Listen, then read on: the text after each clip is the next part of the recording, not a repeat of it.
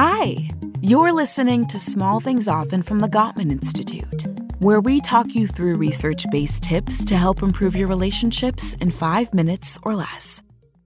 Today's tip is about open ended questions to ask on a date. So you're on a date and just getting to know each other, and you've gone through all the superficial things people on dates talk about your hobbies, your incredibly adorable dog, and their equally beautiful cat, what kinds of food you like, movies you love, and vacations you've gone on. But really getting to know a person goes much deeper than where they grew up and their favorite band. What about their inner world? What do they want out of their life? What are their goals and dreams? The thing is, you don't have to wait for a commitment to ask these questions. Meaningful conversations can start as soon as your very next date. And it's these conversations that can set the foundation for a love that can last a lifetime. But remember, the questions must be open ended, which means they can't be answered with a simple yes or no. They need to be worded in a way so that your date gives you a more detailed answer. Also, remember that certain questions may not be appropriate for the first time you meet. Here are a few subjects to consider to be used at different times throughout the dating process. Trust is a huge issue in any relationship, but how we each define it can be totally different. So you might ask your date, What does trust mean to you? Maybe they'll say it means loyalty, or having each other's back, or that you feel safe both physically and emotionally. This conversation can open up a meaningful discussion about how you each would navigate through trust in a relationship when there were misunderstandings or expectations weren't met. Another important issue that can majorly impact a relationship is how each person handles conflict, and much of that is learned in childhood. So maybe ask, how was conflict handled in your family growing up?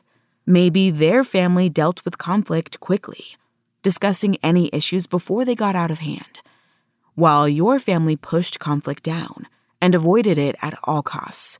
Whatever the backgrounds of you both, this question can open a conversation about how you both handle conflict in your relationship.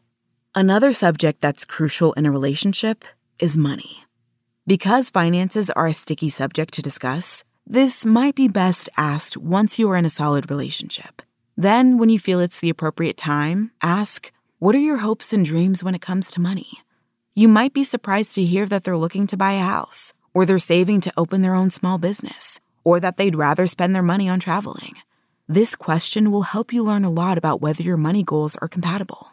What does family mean to you? Is another question you may want to ask. Maybe they're close to their family and keep in touch every day, or maybe they have no close connection to them at all.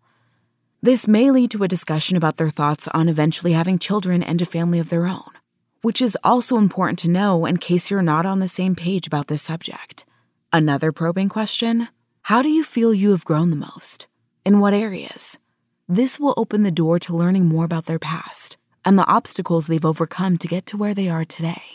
This thought provoking question and the conversation that follows can tighten your bond even further. These are just a few questions to help you understand each other better as you move through the first months of your relationship. So give it a try.